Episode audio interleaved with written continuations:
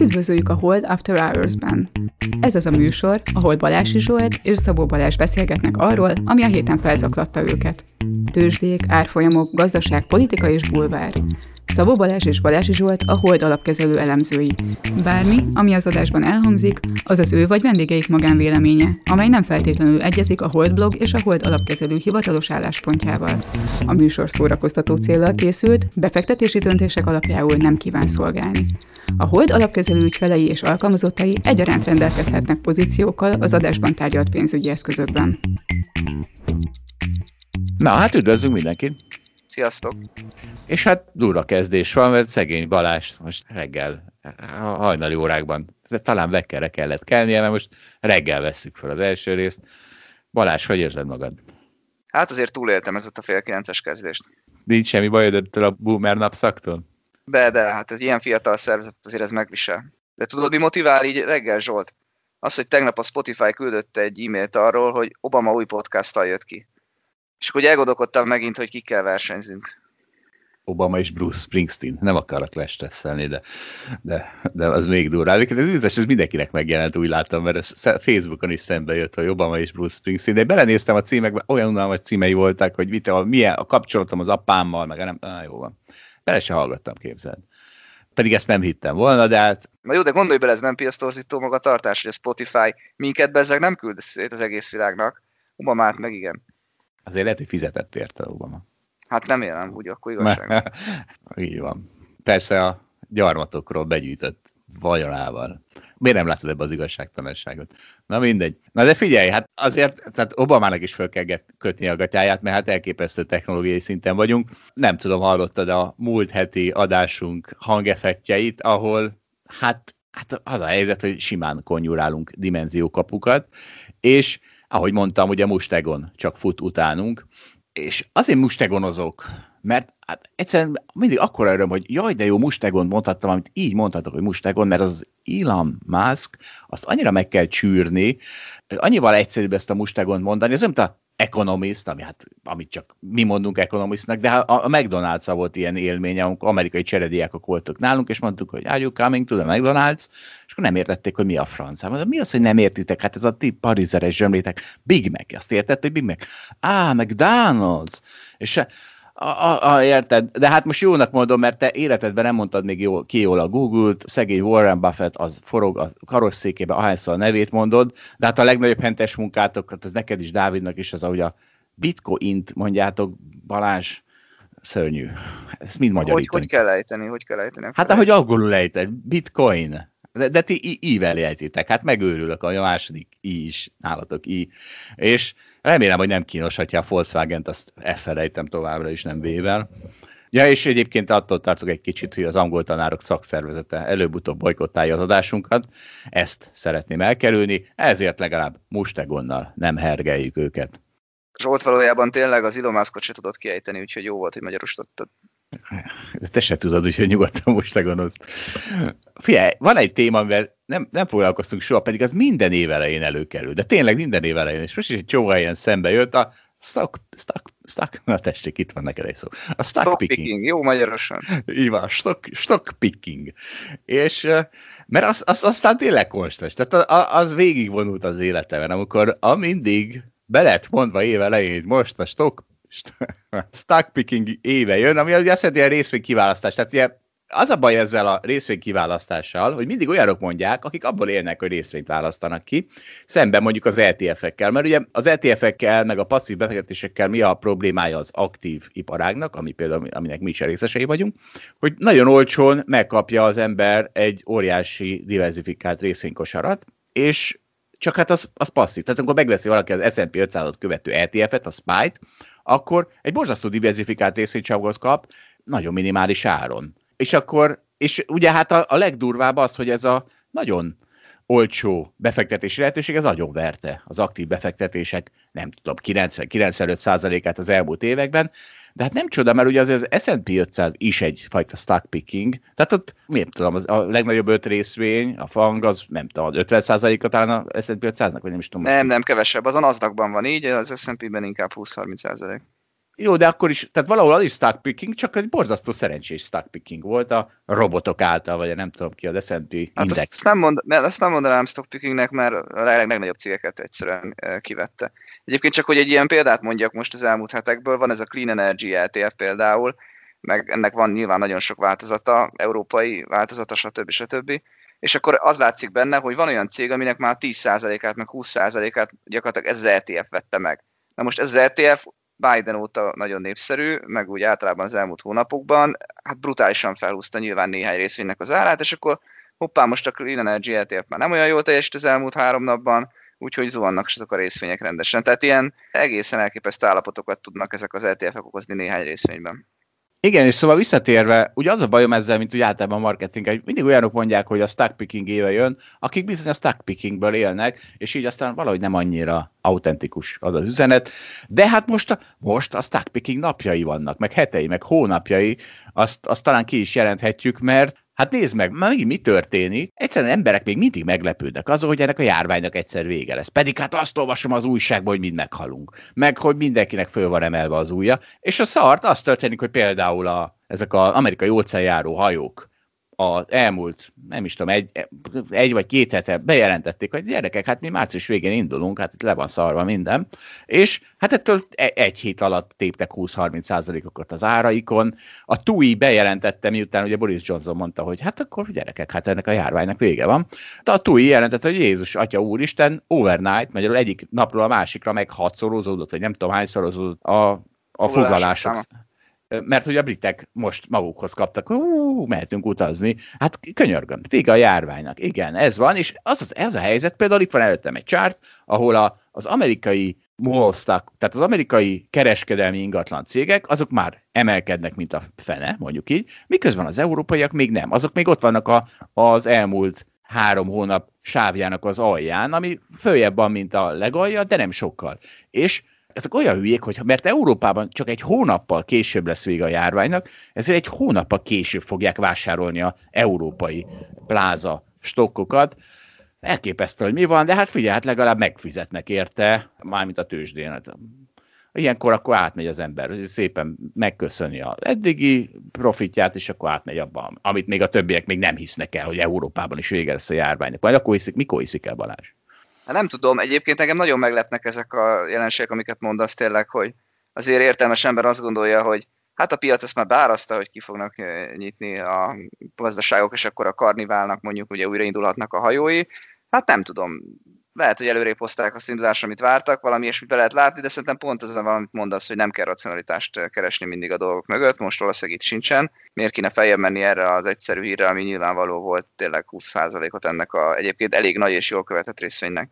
Az európai, meg az amerikai shopping mallok, amiket említesz, hát az különösen fáj, én azért ülök nem kevéset, pontosan három darab európai shopping mall részvényben, úgyhogy örülnék neki, hogyha követné az amerikai társát. Ráadásul pont azok a strukturális félelmek, amik jelen vannak ezen a piacon, és amiatt állítólag nem szabad ezeket a részvényeket szinte semmilyen áron megvenni, mert hogy ugye az e-commerce majd minden bevásárlóközpontot ledönt, Európában sokkal kevésbé van jelen, hiszen ugye Európában sokkal kevésbé van túlépítve ez a szektor, tehát egyfőre jután Amerikában valami ötször annyi bevásárlóközpont épült már nyolcvanas, kilencvenes évektől kezdődően is, amik most nagy bajban vannak. Hát valamiért az amerikai tőzsdét jobban szeretik a befektetők. Ez az elmúlt tíz év alapján egyébként nem okoz meglepetést. Egyébként nem lennék meglepve, ha ott is lenne egy ilyen é té ef dolog, hogy valamelyik é té ef-ben benne vannak, hát azt éppen venni kell, mert nem tudom, nagy benne a hype, és akkor, és akkor felhúzzák ezt is. Na jó, ez valamiért jobban szeretik. Hát például ezt a járványt is százszor jobban kezelték, mint ez a holdbéna, hódtöketlen Európa, aki még mindig bezárogat. Tehát könyörgöm, hát már a veszélyeztetek rohadt nagy része be van oltva, amelyik nem hajlandó beoltani, az akkor nem veszélyeztetett, akkor tekintsük úgy rá. Mehet, lehet menni, erezd el a hajam. Zsolt, tehát túlzol, tehát nem az a baj, hogy most lezárnak, az nyilván egy kényszer, az a baj, hogy kezelték a... a szabályozással, a vírust, a gazdaság ösztönzéssel, a vakcinálással, tehát itt egy kicsit szélesebb körét kell nézni szerintem az intézkedéseknek, de hát igen, tehát Európa az szerintem megint egy kicsit alul teljesített ugye Ázsiához és Amerikához képest is. Igen, az Európa, vagy az, hogy Ázsiához képest alul teljesített, nem lett, nem lett még nagyobb fasizmus, azzal nincs jó, probléma. Jó, jó, ebben, ebben ez rétben jogos. Ezzel nincs probléma. Na nézzük, de Balázs, egy üzenet neked Facebookról. Ugyanis ugye szó volt arról, hogy mi lesz a te boomer örömódád akkor, amikor végre esnek rendesen a részvények, és kaptunk egy javaslatot, a Carmina Buranát szeretné majd, ha lesz végre rendes esés, és Balázs, légy szíves, tehát azért még néhány év el fog telni a részvényemelkedésen, nyilvánvaló, mielőtt jön ez a rendes esés, úgyhogy majd figyelmeztes, légy szíves, hogy a Carmina Buranát játsszuk be. Itt leszünk, te már őszhajjal fogsz ücsörögni, nagy nehezen a karosszékedben. És te is megőszültél harmincöt évesen, mert még mindig nincs esés, és még mindig nincs esés, és még mindig nincs esés. Na de amikor jön, akkor be, be fogjuk játszani reméljük a Carmina Buranát, és most bejátszom most, hogy mindenki tisztában legyen, hogy mikor... Milyen van, lesz, milyen lesz. Milyen lesz, ha egyszer esés lesz.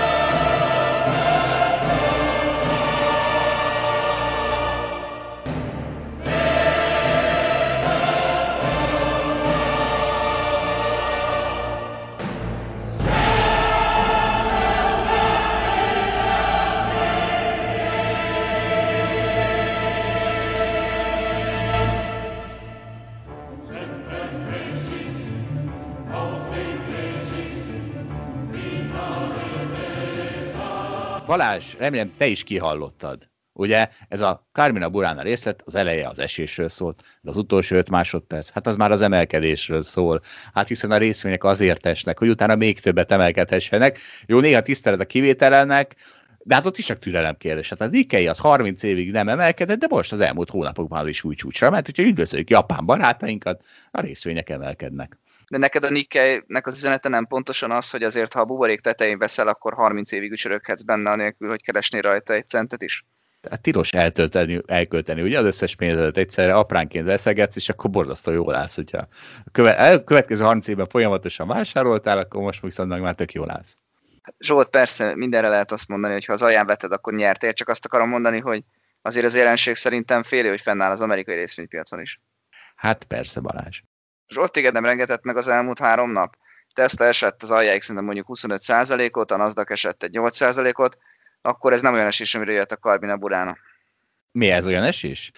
Nem, nem olyan esés szerintem ah, sem, okay. Csak azt akarom mondani, hogy most azért három nap alatt ez megtörtént, ha ezt csinálják még három, meg még három napig, akkor az úgy már elég durva esés lesz, akkor azt gondolom, hogy már lassan jöhet.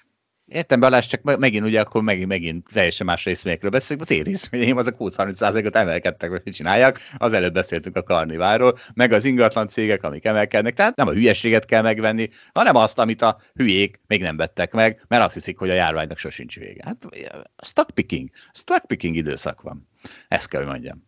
Na jó van, Zsolt, nem lehet veled mit kezdeni.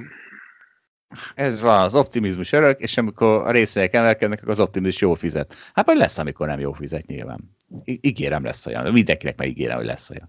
Olyan nincs, hogy ne legyen olyan. Tippelnem kéne, nem egy-két év múlva lesz. öt-hat, én is öt-hatra tippelek. Na jó, menj, menjünk tovább, menjünk tovább. Na de figyelj, Balázs, hát itt van neked egy boomer indikátor. Kis József, ugye kollégánk írta az alapdogra, bejegyzett a büfé bácsi indikátor.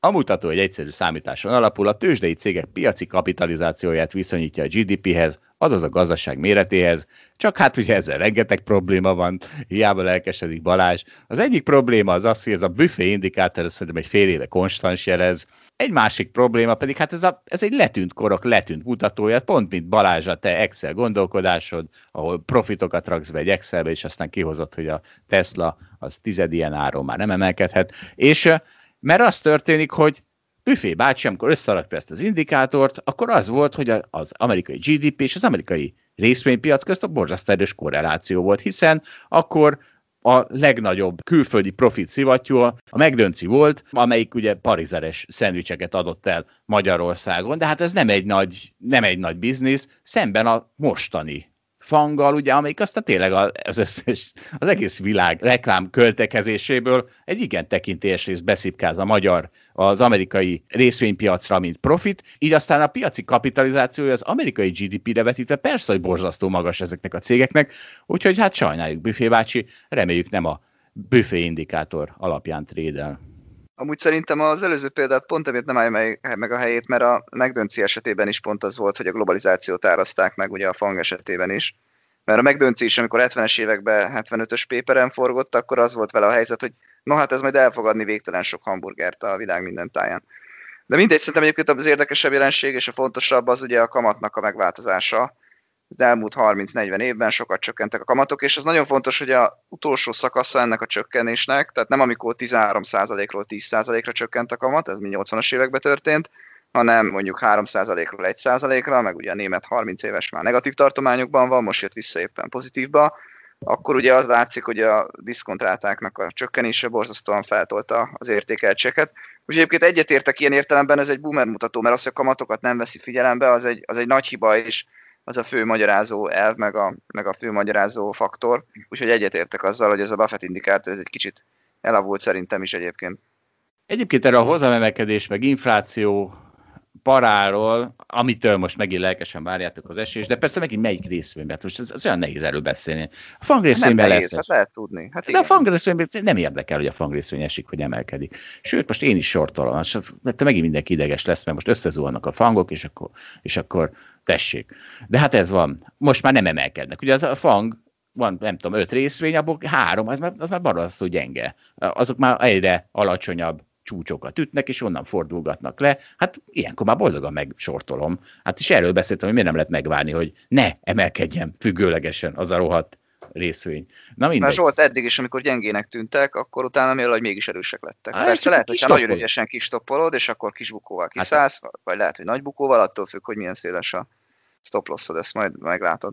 Nem olyan könnyű ez a játék. Tessék, most akkor itt vagyunk, hogy nem tudom, hét százalékkal esett a NASDAQ a csúcséhoz képest, akkor most jó sortolni, és te kicsuknád, a, kicsuknád hogyha új csúcsra megy. Ugye ez a te taktikád, ahogy megbeszéltük. Már lehetett a múlt héten többször is sortolni. Tehát egyszerűen elgyengültek a csártok, lehet sortolni, és aztán, de nem az a fő előnye, persze, nem, hogy... Nem, nem, Zsolt, azt kell megbeszélni, hogy most mit csinálnál, az, hogy múlt héten lehetett de sortolni. Az, hát, hát de mi az, hogy most? Hát, hát, hát most, hát...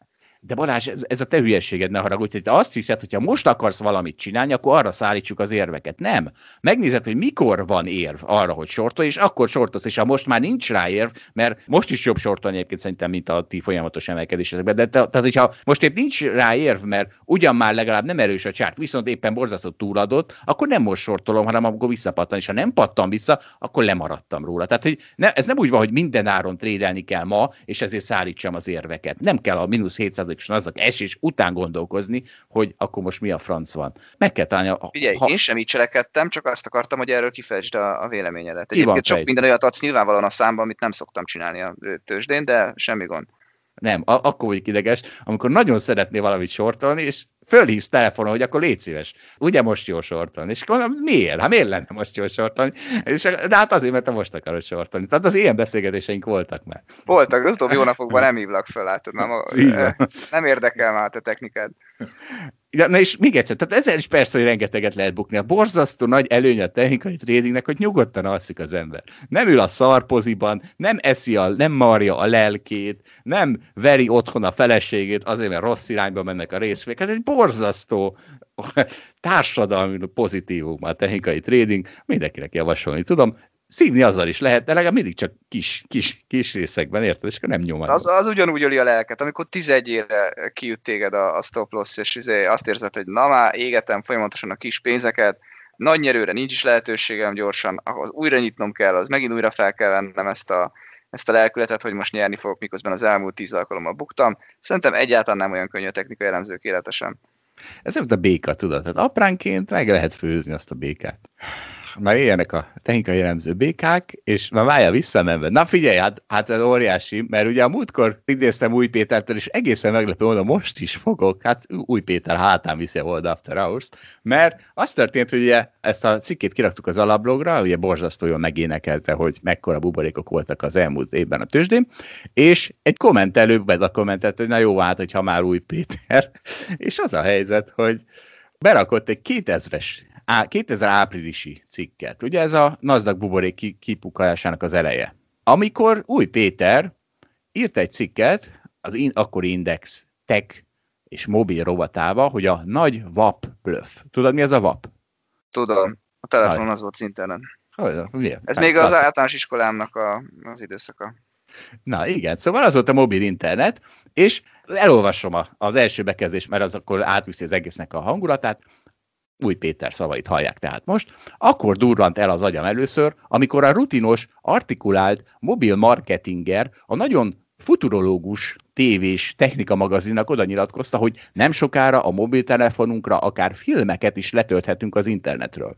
Uff, benyeltem a távkapcsolót helyben. Ekkora baromságra lefonnyad a robbanós Color Starról a csipketerítő. Ubul, csezd meg, könyörgöm, az Istenért, üvöltöttem térdre rogyva a képernyő előtt. Hát mit kezdenél te a mobilra töltött filmeddel? Beépített multiplex lesz a kis ezüstös fónodban, drága. Nézed majd az Osámban bevásárlás közben ötvenszer ötven pixel monokromban a Bruce Willist. Egy pixel az atléta trikó, egy pixel a Stucker. És hát, szóval az Új Péter saját bevallása szerint hivatásos lufi megfigyelőre egy kicsit paraferizálva, vagy mit csinálva egy tőzsdei mondás, azt mondhatnám, hogy Új Péter az elmúlt hat lufiból harminchatot megfigyelt. Most pont egy olyat olvastál, amikor ezek szerint megfigyeltek kétezer áprilist idézve. De, de, de hogy, hát mi? Hát nem nézünk mobilon izét, tévét? Hát, hát, a, hát a legnagyobb... A részvények azért összeomlottak egy húsz évre. De nem a részvényekről beszélt, erről a hülyeségről, hogy valaki azt arról... Tudom, azt tudom, hát... de most, ha, most csak ha a részvényeket nézed abból az időszakból, akkor, akkor talán éppen igaza volt. Jó, és azt tudod, hogy a Google meg a Facebook is ebből él, amit Új Péter buboréknak élt, és amit te, amiért most te buborékozol itt, mint az őrült. Na jó. Jó, hát Új Péter ezt benézte, van ilyen. Nyilván csak ő. Na várjatok, szerencsére nálunk nincsenek olyanok, akik benéznek ilyen egyértelmű trendeket, hogy nem is tudom mi. Hogy az Amazon csinál-e profitot, vagy nem, ez a kedvencem. Így van. Így van. Figyelj Balázs, megjelent a portfolio pont hu-n a következő, a címlapon a következő cím, egyre több guru beszél a következő nagy tőzsdei esésről. Na most van nekünk ugye egy úgynevezett címlapindikátorunk, és azt mondjuk, hogy egy tőzsdei sztori címlapra kerül, akkor az vége, az kifújt. Most akkor Balázs, légy szíves, magyarázd meg nekem, most akkor mi a tök van? Akkor most kifújt az esés? Most attól emelkedés jön? Hát figyelj, szerintem az van, hogy attól, hogy a portfolio pont hu-n olvastál egy ilyen címet, az még nekem nem akkora indikátor. De legtöbben optimisták így is. Tehát ahogy hallgattok mondjuk más alapkezelői megnyilvánulásokat, azért legtöbben még azt gondolják, hogy hát majd fog esni, meg tényleg vannak bizonyos szektorok, ahol gond van, de hát azért még mehet, még megy, még, még nem kell kiszállni, stb. Tehát szerintem inkább ez az általános magatartás. Hát most még nyitunk, hát most még növekednek a profitok, akkor, akkor emelkedni fognak az árfolyamok. És, és hogy ebben a mondatodban nem zavar, hogy az történik, hogy nyitunk, és ezek a hülyék harminc százalékkal megrántják a nyitó részvényeket. Ez elképesztő. Balázs, gratulálok. Zsolt, Nagyon... Zsolt. Azért nem zavar, mert az irány az nálam is az alapomban az, hogy ennek örülök, és ezzel keresek pénzt egyelőre, amíg meg nem változtatom a pozícionáltságomat, amit egyébként szépen lassan teszek, ahogy ezek a részvények mennek föl, ahogy ezt már említettem, szerintem ez a, ez a helyes hozzáállás. Na, szóval valóban emelkedésre számítok én is, de, de egyre kevésbé. És ahogy mondtad, bizonyos szektorokat messziről kerülök, sőt, kicsit sortolok is. Na, hát egy hajóba nevezünk, és de figyelj, senki ne így, hogy itt csak a hátuk mögött szurkáljuk itt, a, a, vagy, vagy én mondjuk a, azokat, akik azt hiszik, hogy esés jön, csak hát már tíz éve azt hiszik, hogy esés jön. Mi hétről hétre az alapkezelőben rohadt idegesek leszünk egymásra, ha csak e-mailben is, hogy mi az, hogy felmegy, mi az, hogy lemegy, mi az, hogy lesz infláció, mi az, hogy nem lesz infláció, és egymáshoz vágjuk a, az e-maileket, és hát ebből aztán kijön valami, legalább egy kis gondolkodás, ha más nem.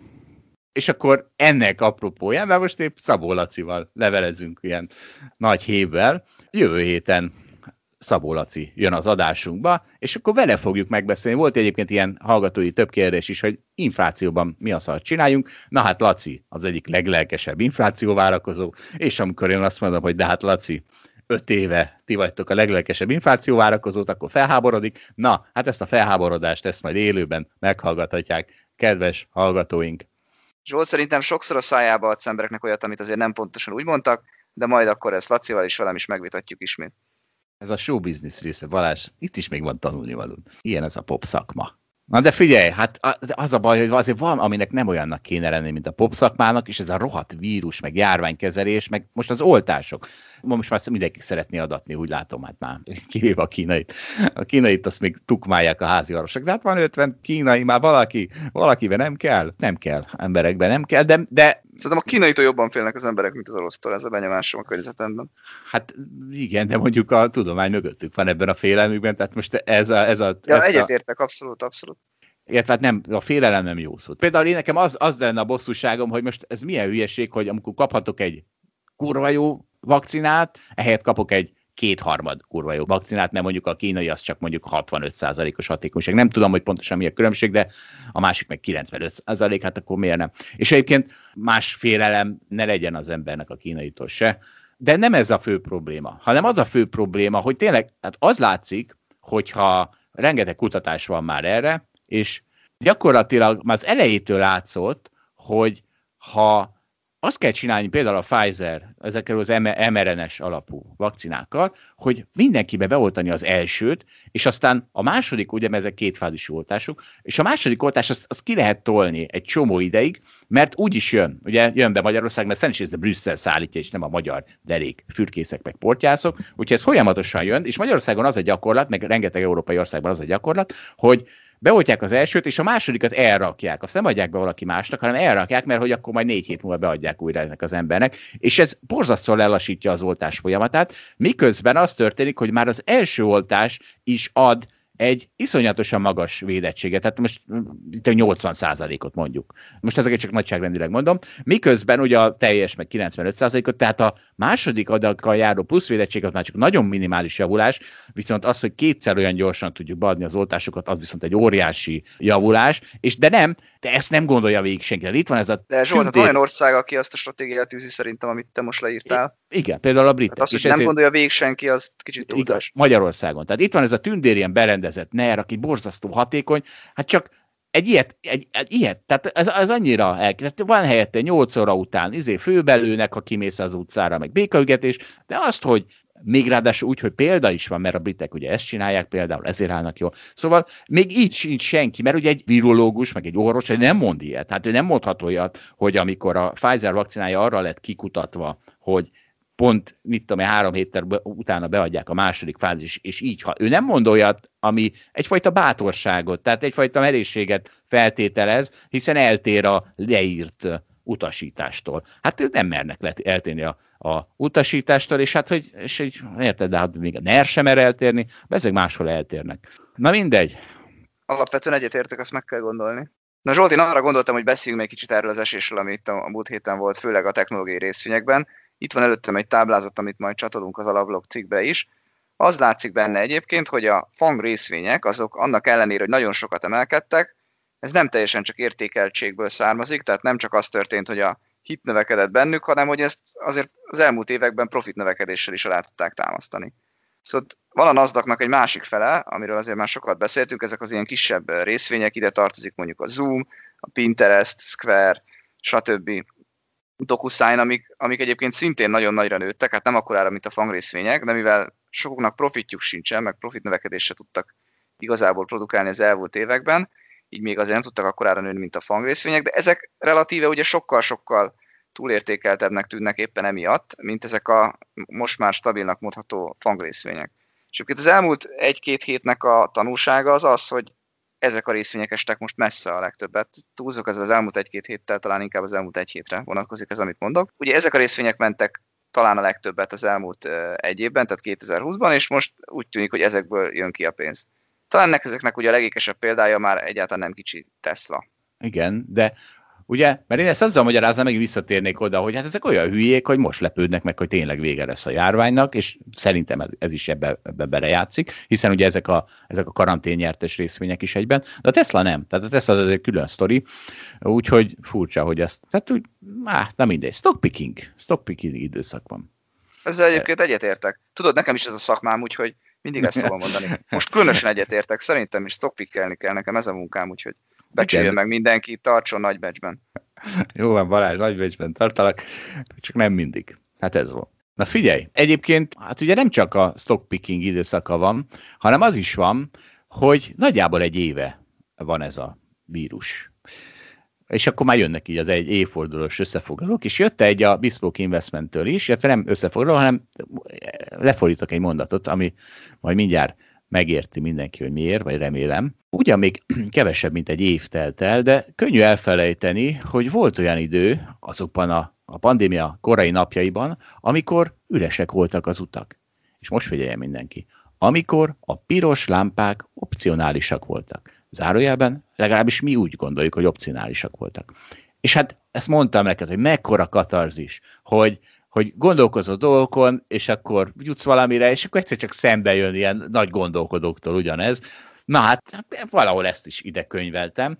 És az a vicces, hogy Balázsnak szoktam néha küldözgetni, hogy meglátok valami nagyon furcsa gondolatot, amire én azt hiszem, hogy furcsa, és mégis valaki egészen más, így a magyar médiában leírja, vagy le elmondja. És írom, neki, írom neked, Balázs, hogy figyelj, most lehet, hogy ők Hold After-hoz hallgatnak, de akkor miért nem hivatkoznak le? És akkor mindig arra jutunk, hogy elveszeg ez confirmation bias, és akkor kiszúrom, hogyha a saját gondolataim jönnek szembe, de valójában hát ez azért sok mindenkinek eszébe juthatott, ez a legvalószínűbb magyarázat, de azért mégis, tehát hogyha azért azért üzenjük, hogyha mégis az történik, hogy valaki itt hallja, hát hivatkozza már el legalább néha, mi is megtesszük. Igen, Zsolt, meg hát látszik, hogy ego problémáid vannak, önbizalomhiánnyal küzdesz, hogy nagyon jól esne, kérjük a hallgatókat, hogy Zsoltot még egy kicsit a, a véleményét, hogyha meg tudnátok dicsérni, meg, meg többször hivatkoznátok, hogy ez az ő nagy gondolata, az, az nagyon jót tenne a lelkivilágának. Igen, akkor mi, mind, mindannyian profitálnánk belőle. Akkor még több hülyeséget mernék mondani, mint hogy a piros lámpán opcionális átkelni. Egyébként hozzáteszed, tehát az Amerikában azért ez könnyebb volt, ez nem annyira outside the box thinking, mert ott ugye opcionális a piros lámpa, ahogy mondtam. Ha autóval érkezek egy piros lámpához, jobbra nyugodtan kanyarodhatok. Hát ezt csak ki kell terjeszteni, hogyha azt is látom, hogy a keresztezés többi részén sincs senki, akkor tessék, ez egy kiterjesztett opcionális piros lámpa. Valójában az opcionális a lámpa, piros lámpa például az Egyesült Államokban, meg például Lengyelországban mindig kvázi opcionális. Viszont eszembe jutott, hogy egyrészt könnyebb volt nekik az eszükbe jutni, de másrészt, meg azért tudod, most már én is itt aggódom, és komolyan, tehát most már egyre jobban aggódom, hogy, hogy egy esetleg egy rendőr, aki miatt megállok egy piros lámpánál, mert ő is ott áll, az nem lő ezért le, ezért a magasfokú gerinctelensége megy. De hát ugye Amerikában, ahol sokkal könnyebben használják a rendőrök a fegyverüket, na ezeknek mekkora dilemmájuk lehet. És sajnos még egy rendőr hallgatónk se üzente meg, hogy mi a teendő. Nem, pedig nagyon várjuk. Na de, Balázs, világvége van. Hát te teljes, totális világvége van, négy, négy fronton. Hát nem is jó, de mi mindig az van, Zsolt, ezzel nem hát, tudsz tudom, megadni. Na ez az. És mindig hiszti van, ugye? Tehát ide, valószínűleg ide fog ez kivezetni. Na jó, a hiszti szót azt elkönyvelhetjük neked, de az valóban a te szellemi terméket. Így van, ezt senki nem látta még. A minden hiszti. Na de várjál, mert ugye mi történt? Hát először is Tex- Texasban, Bloomberg cím, a két ó... Hát kiröhögöm, hát ezt kiröhögöm. Szegény Bloomberg kiröhögöm, pedig még elnök is szeretne lenni. Szóval a két óra, ami majdnem megsemmisítette Texas elektromos hálózatát. Meg biztos sokan hallottak róla, ugye iszonyat hideg volt Texasban, mit tudom én, mínusz tizennyolc fok Dallasban, vagy valami hasonló, és nem tudom, a közvetlen a technikai konnexión, de az történt, hogy az elektromos hálózat is összeomlott ettől.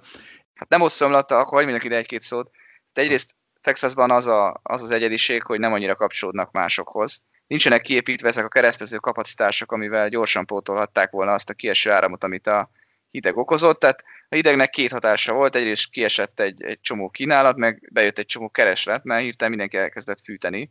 Texasban ugye annyira nem szokott kelleni, mert Texas egy, egy meleg hely, ami viszonylag ugye az Egyesült Államoknak a legdélebbi állama talán.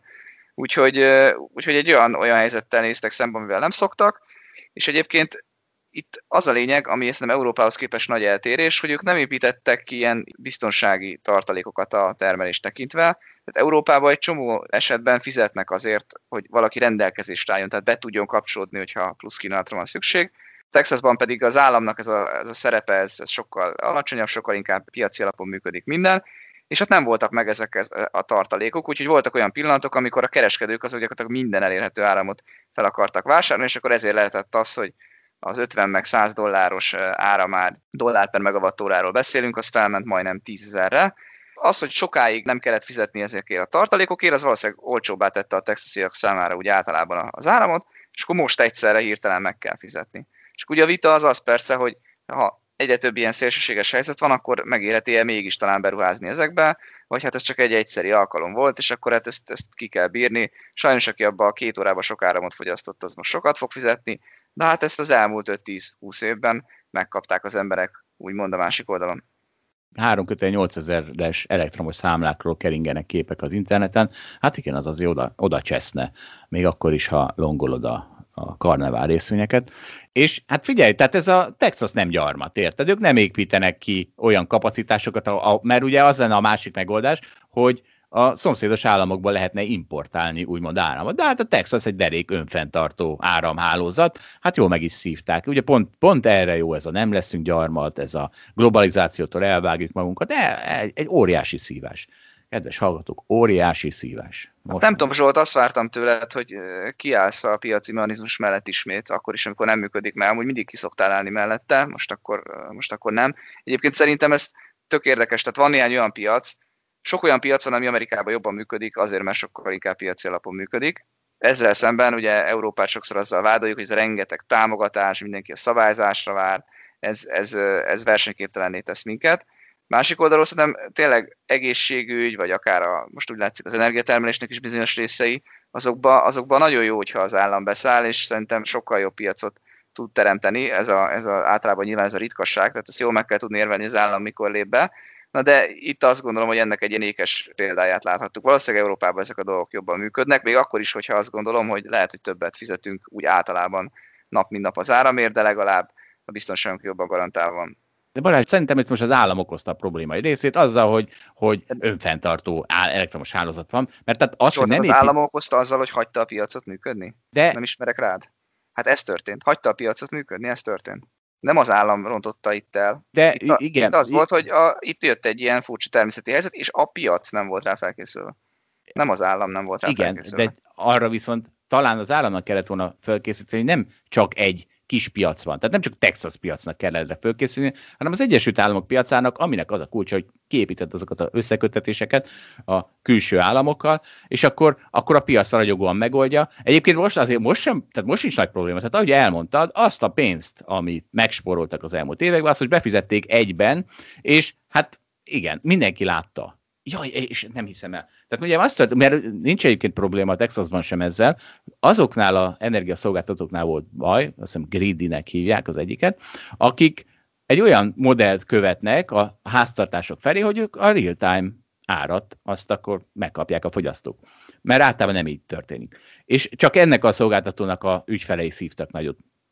Amire azt, hát, hogy akkor a cégek szívtak nagyot, akkor most mindegy, vagy a kereskedők szívtak, ezt nem tudom, hogy végül kire hárult, de egyébként például, hogyha a végső fogyasztó kapta meg ezt a számlát, hát ha valakinek elvitte a havi keresetét, vagy két havi keresetét, azért az úgy társadalmilag biztos nem segít a dolgon. Értem, csak erre mondom, hogy aki hülye, az néha pofára esik, mert ugyanis az történt, hogy ez a greedy, ez előtte szólt, mert ugye lehetett tudni, hogy jön ez a mínusz tizennyolc fok. Előtte szólt, hogy most váltsanak energiaszolgáltatót, ugyanis két gombnyomás energiaszolgáltatót vágni egy ilyen szarországban. Szóval, hogy most váltsanak, mert baj lesz. Tehát tényleg napokkal előtte szóltak ezeknek az embereknek. Én gondolom, el se olvasták. Gondolom, nem is tudták, hogy mi van. Tehát ezt mondom, hogy aki hülye, az időnként pofára esik. Gondolom, hogy te se meg én sem olvastuk volna el azért. De De akkor verem, utána nem verem az asztalt, hogy más a hülye, vagy verem? Tehát érted? Tehát ha nem, nem tudom, ol... hogy verni, de... Tehát ha, vagy tisztában vagyok azzal, tehát lehet, hogy akkor tisztában vagyok azzal, hogy úristen, olyan szezon jön, amikor olyan napok jönnek, amikor felszökhet az áram ára tízezer dollárra, lehet, hogy magamtól tudom, hogy hoppá, ilyenkor szolgáltatót kell váltani.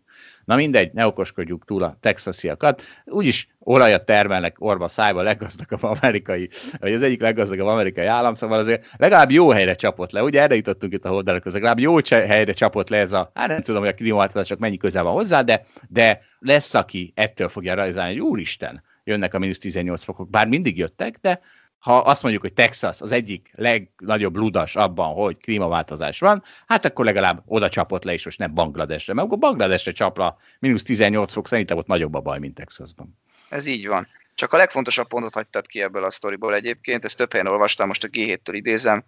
Ted Cruz ráadásul kínos botrányba keveredett, miután szerdán a válság tetőpontján inkább repülőre szállt, hogy a mexikói tengerparton egy Ritz-Carlton hotelben vészeljárt a fagyos napokat. Jó, ahol itt a probléma? Hát ez a Ted Cruz, ez egy magyar, derék magyar kormánytag is lehetne, azt hiszem, tártkarokkal várjuk. Na de figyelj, hát nem csak Texas omlott össze majdnem, hanem itt egy másik. Szóval az történt, és ezt is mindenhol olvastam, hogy a Robin Hoodnak a nem tudom mi elnöke vagy tulajdonos nyilatkozott, hogy Öt percre. Öt percre voltunk a katasztrófától, a pénzügyi rendszer összeomlásától, amikor ez a hülye GameStop marhaság volt, mert hogyha még jön egy mustegon tweet, hogy akkor legyen négyezer dollár a GameStop, hát akkor aztán ki, akkor feltörölték volna a padlót, de hát hát én nem tudom, hát félre a svájci frank összeomlásával se lett érdekes módon, tehát mindenki lelkesen világvégét kommentál, amikor valami szírszar probléma van az ő minimális jelentőségű részpiacán, és akkor persze, majd akkor megint biztos felsorolt, hogy de, de ebből hogy lehetett volna tényleg világvége, francokat lett volna világvége, mint ahogy sosincs világvége az összes többiből, és akkor... Zsolt, világvége csak egyszer lesz egy problémából, utána már nem beszélgetünk róla. Helyes. Na figyelj, akkor itt van még egy világvége probléma, ez, ez a portfolio pont hu, de ez egy ezerkilencszáznyolcvanhármas világvége, csak hogy mindenki nyugodtan dőljön hátra, ezt most úgy tűnik megúsztuk. Szóval az a helyzet, hogy titkos dokumentumok bizonyítják, ezerkilencszáznyolcvanháromban egy hajszányira voltunk csak a harmadik világháborútól. Hát jó, kis világvége. Ugyanis az történt, hogy volt valami NATO hadgyakorlat, amitől a szovjetek idegesek lettek, készültségi szintet növeltek, de szerencsére ezzel nem foglalkoztak a nátónál, nem vették komolyan, hogy a szovjetek csapatmozgásokat csinálnak, és ezért, és itt, itt van egy fő sor, nem kizárt, hogy a, ha a NATO vezérkara vörös riasztást ad ki, a szovjet vezetők igazoltnak látták volna a támadástól való félelmüket, és elindult volna a megelőző csapás. Tehát egy ezerkilencszáznyolcvanhármas izét sikerült úgy eszkalálni, hogy itt aztán rögtön világvége lett belőle, és nagyon sok ilyen van. Tehát a, ezekkel a nukleáris fegyverekkel ugye rengeteg probléma van, mert hiszen önmagában a létezésük az ugye egy óriási veszély. Persze önmagában a létezésük egy óriási faktor abban, hogy hetven éve béke van a fejlett világban, azt se felejtsük el. És egy gyakori sztori szokott lenni erről a világ megsemmisítésről, nukleáris fegyverek által, hogy nem is tudom pontosan mi, volt egy szovjet hős, aki nem tudom mikor, ezerkilencszázhatvan, nem tudom hányban, nem nyomta meg a világ megsemmisítő gombot, pedig beindult a protokoll, hogy amitől neki be kellett volna nyomnia, ugyanis azt történt, hogy nem tudom pontosan a sztorik, mondjuk, hogy az Egyesült Államokban fölreppent egy hirtelen egy madárraj, amit a, a szovjet megfigyelő rendszerek úgy értékeltek, hogy megindították a nukleáris csapást. Kedves nukleáris csapástól rettegők, senki nem akar nukleáris csapást indítani, maximum az Al-Qaida. Tehát ha Egyesült Államok nem akar senkit megsemmisíteni nukleárisan, mert ő is meg lesz semmisítve nukleárisan. Ezért nincs nukleáris háború. Tehát nem hiszem el, mi hősnek hívjuk azt az embert, aki végig is annyi történt, hogy nem semmisítette meg a világot azért, mert az Egyesült Államokban fölröppent egy madárraj. Tehát ez, ne legyen ez már olyan nagy elvárás. És alapvetően nem lenne az. Kivéve ugye hisztiben, és akkor visszatértünk a hiszt, minden hisztihez, mert hisztiben az emberek tányérukat csapkodnak a falhoz, mert hogy az milyen jó, hát majd pont világ megsemmisítő gombokat nem fognak megnyomni. Dehogy nem. Úgyhogy elindítom a, a antihiszti, antihisztamin propagandámat. Ugye a vakcina egész jól működött, most ha mindenki szeretne oltatni, persze nulla faktor a miénk nyilván, ez most csak vicc, ez a szórakoztatóipar része. Szóval mindenki ízlelgesse, nem klímaválság van, hanem klímahiszti, nem migrációs válság van, hanem migrációhiszti, nem ezzel életeket lehet megmenteni, hanem vírushiszti, vagy privacy hiszti. Egyébként után néztem egy kicsit a szakorradalomnak, hogy mi is az a hiszti, ha már ennyit beszélek róla, és egy emocionális outburst, ahol a makacság, a sírás, a sikítás, az erőszak, a düh és a mindenféle nyugtatásra való ellenállását, igen, ez egy kicsit fiútillá teszi az én propagandámat, az, az, a, az, a, az ugye ennek a hisztinek a attribútumai, csak az a baj, hogy, vagyis az a furcsa, hogy a szakirodalom az, az csak gyerekekben azonosítja a hisztit. Hát könyörgöm, mindannyian gyerekek vagyunk, mindannyian ott vannak a gyerekek, és rendben van, hogy a, a felnőtt már talán nem csapkodja magát a földhöz, bár azért mit tudom én, azért Cristiano Ronaldo még azt is tudja, de attól még az ugyanaz a hiszti. És nagyon vicces, hogy... Zsolt, a... itt hagyj vágjak már közbe, tehát én csak itt akarok mondani, hogy szerintem van olyan társadalmi probléma, ami lehet és kell is hisztizni. Nem, nem, pont erről beszélek. A hiszti az, az rossz. Hát az, az félre... Figyelemfelkeltés, Zsolt. Figyelemfelkelteni nagyon jó, hát pont erről szól a gyerek hisztia is. Mindenki rám figyeljen, nekem problémám van, azt kell megoldani mindenkinek. Erről szól a hiszti. És... természetesnek érzem azt a világban, hogy ilyenek voltak és lesznek. És nem kell mindenre odafigyelni. Olyan, mintha te agyadban nagyon beszivárognának ezek a hisztik. Az biztos, mert van három gyerek. Kellene tudnod kizárni, hát ha a világ, az összes világvége cikket elolvasod, akkor azért az a te hibád is valahol. De nem olvasom el, most szembe jöttek. Egyébként hát, de nagyon érzékenyen három... érintenek ezek téged. Mert van három gyerekem. Meg kell tudnod könnyen küzdeni velük. Könnyen beszélsz, te még könnyen eltávolodsz, mert te csak a pé cé hisztit kapod nap, mint nap. Na nézzük, szóval ha már a gyerekeket így megrendszabályozok, hogy ne hisztizzenek, akkor könyörgöm, akkor a felnőtt se csinálhassa. Ne, akkor ne szavazhasson. Amelyik hisztizik, nem szavazhat. Amelyik hisztizik, nem írhat újságcikket. Hú, mennyivel beljebb lenne a világ. Na jó, ennyit a hisztiról, de nem, nem ennyit. Hát az én is szoktam hisztizni. De ugye erről már volt szó, tehát, hogy miért, miért én szorulok mindig defenzívába, amikor azt mondom, hogy emelkednek a részvények, pedig emelkednek a részvények, meg azt mondom, hogy nincs infláció, pedig nincs infláció. Tehát valahogy ez nagyon furcsa, hogy, hogy ettől valahogy gyűlölet tárgya leszek.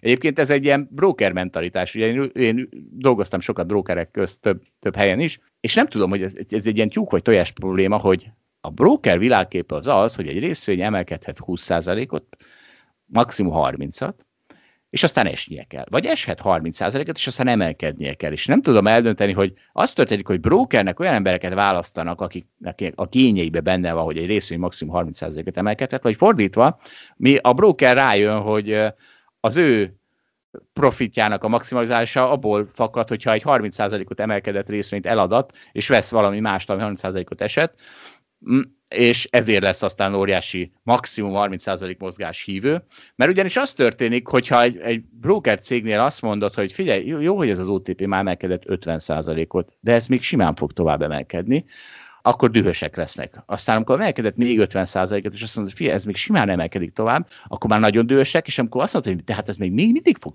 simán emelkedni, akkor, akkor általában akkor már ott tartunk, hogy hogy telefonok röpködnek, egymás fejéhez vágva, egymásra borított monitorok, egymásra öntött kólák, monitorba állított tollak. Szóval van minden, és...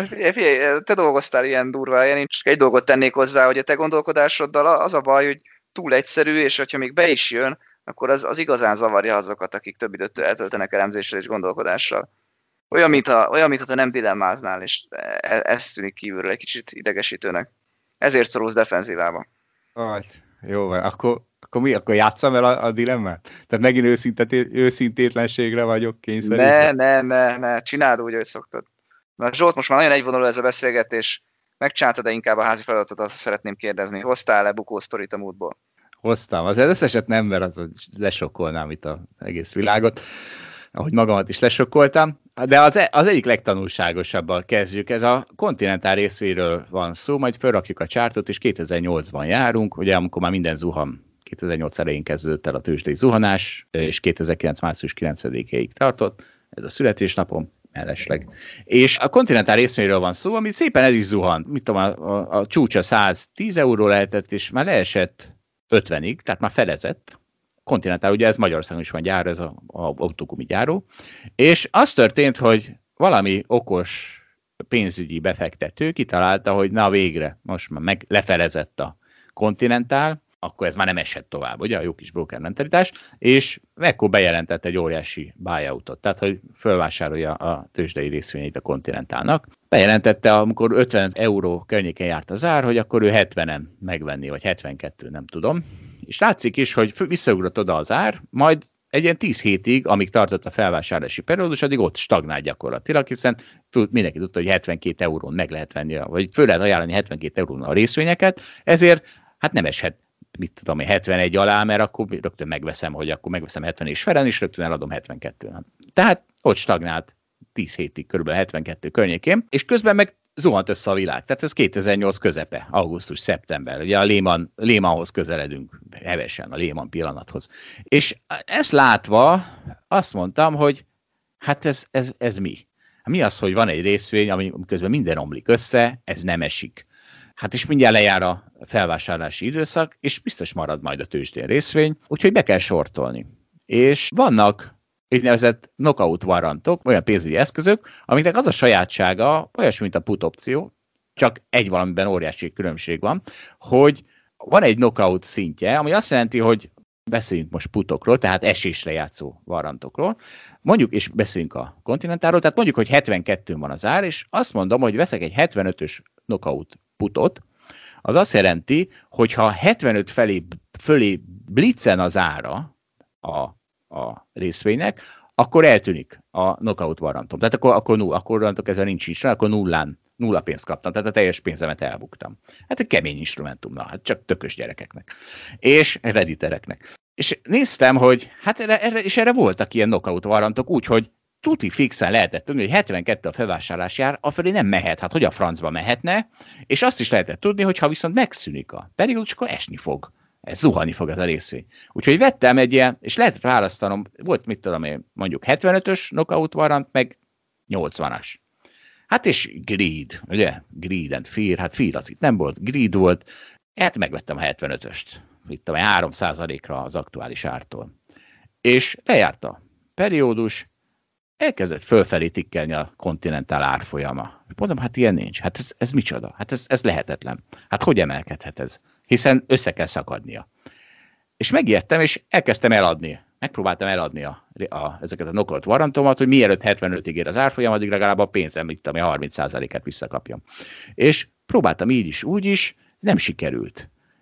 Pont áttikkeltették hetvenötön, a knockout warrant eltűnt, majd, hát ez még most is fáj, a következő négy hétben harmincig esett az ár, majd utána a legalja az tíz euró volt, tehát hetedelt onnan a Continental, csak az én knockout warrantjaim ezt már nem érték meg. És elvesztettem minden pénzt, illetve nem minden pénzt, mert azért ez egy kicsit bosszantott ez a dolog, hogy mi azt, hogy nem tudtam eladni, ugye, amikor ott tikkelgetett fölfelé, és megkerestem a, ennek a warrantnak a kiíróit, ez egy nagy német bank volt, hogy hát mi a fene történt, mert, mert ez egy market makeri piac, tehát a market makernek be kell állnia és adnia árat bármelyik pillanatban.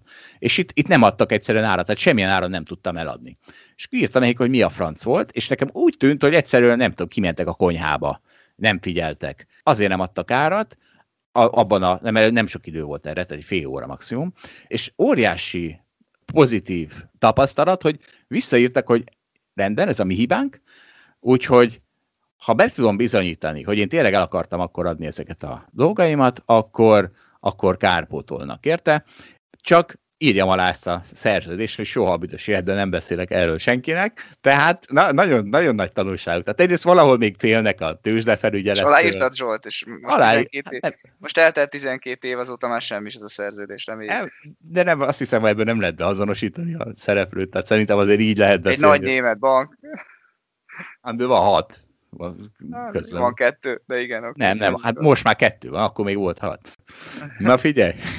Összegzem a tanulságokat itt a Continentalból. Egyrészt a greed, ugye a kapcsiság, az hülyesség, ilyen tökéletes tület is így tönkre tud tenni, hogy miért nem lehetett azt öt euróval arrébb rakni azt a knockout határt. Aztán a másik tanulság, hogy megvannak a lehetőségek. Az ember nagyon figyel, akkor borzasztó nagy hülyeséget tud csinálni a tőkepiac. Ugye most is ezeket látjuk, mindig vannak óriási lehetőségek. Egy harmadik, tőkepiaci huszár, tőkepiaci huszárnak farkasa, és igen, és aki hülye az időként pofára esik, amikor én vagyok hülye, akkor édesek pofára. Viszont itt akkor behozok egy ilyen összeesküvés elméletet, mert ugye sokszor hallani azt, hogy a stop-losszok információja az ugye bizonyos helyeken összefutnak. És akkor lesz az, hogy van, aki tudja, hogyha hat centet arrébb rakja még az árat, akkor hirtelen akkor jön egy nagy impulzus abba az irányba, amit ő aztán majd visszafelé megtérelhet, mert mindenkinek a stop-loss akkor üt ki. És szóval azt nekem nagyon gyanús volt, hogy azt a knockout warrantomat azt azért szivárgott el az az ár, hát majd nézzük meg a chartot. Mindenki nézze meg a chartot, elképesztő. Tehát nekem nagyon gyanús volt, hogy valaki kiszúrt, hogy nekem van egy olyan stokkom, és ugye van egy tök illikvid piac, mert kiszívtak minden részvényt a Continental felvásárlással, van egy tök illikvid piac, amit nagyon könnyű két százalékkal arrébb rakni az árat. Nem, nem hibáztatok másokat, hát én voltam a hülye. Aki hülye, essen pofára. Hát, néha az ember pofára esik. Zsolt, egyrészt köszi, hogy elvégezted a házi feladatot, na, legalábbis az egyik részét, mert érveket az esésre azokat még mindig nem találtál. Na, de egyébként egy érdemi pénzbuktál, tehát ilyen opciókkal játszottál nagyban akkoriban? Hát ez egy tuti fix befektetés volt, apám, hát látod, hetedelt utána. Tehát hetedet. A fél lakásodat rá. Hát a fél lakásom, a meg a te fél lakásod, meg a mellettem ülő fél lakását, hát mindenkinek a fél lakását ott kell keresni a Continental knockout warrantokban. Az, az jó lehetett, jól csináltad. Köszönöm szépen. De ha, hetven, de ha nyolcvanasat veszem, akkor most izé, akkor most már a másik fele is az enyémet a lakásodnak. Jó, ez mondjuk jogos. Zsolt, a következő témát én szeretném bedobni. A következő cikk született meg a Financial Times-on, ami arról szól, hogy a toxikus munkahely az nem szűnik meg azzal, hogy átmentünk a digitális világba. Most nem fogok idézni a cikkből, de vannak olyan munkahelyek, ahol a munkavállaló rosszul érzi magát nap, mint nap, mert egyrészt meg kell felelni a főnökének minden hülyeségben, amiben ő nem szeretne megfelelni, meg kell felelni olyan kultúrának, aminek ő nem szeretne megfelelni, közben a, a, egymást csesztetik az emberek, egyébként nincsenek tiszta szabályok, stb. stb. Na de a lényeg, a lényeg, hogy, hogyha valaki ilyen toxikus munkahelyen van és rossz környezetben, akkor sajnos azt sem menti meg, hogyha áttér az online világba. Mert az online világban is az a lényeg egyébként, hogy meg lehet találni ugyanezeket a, a problémákat.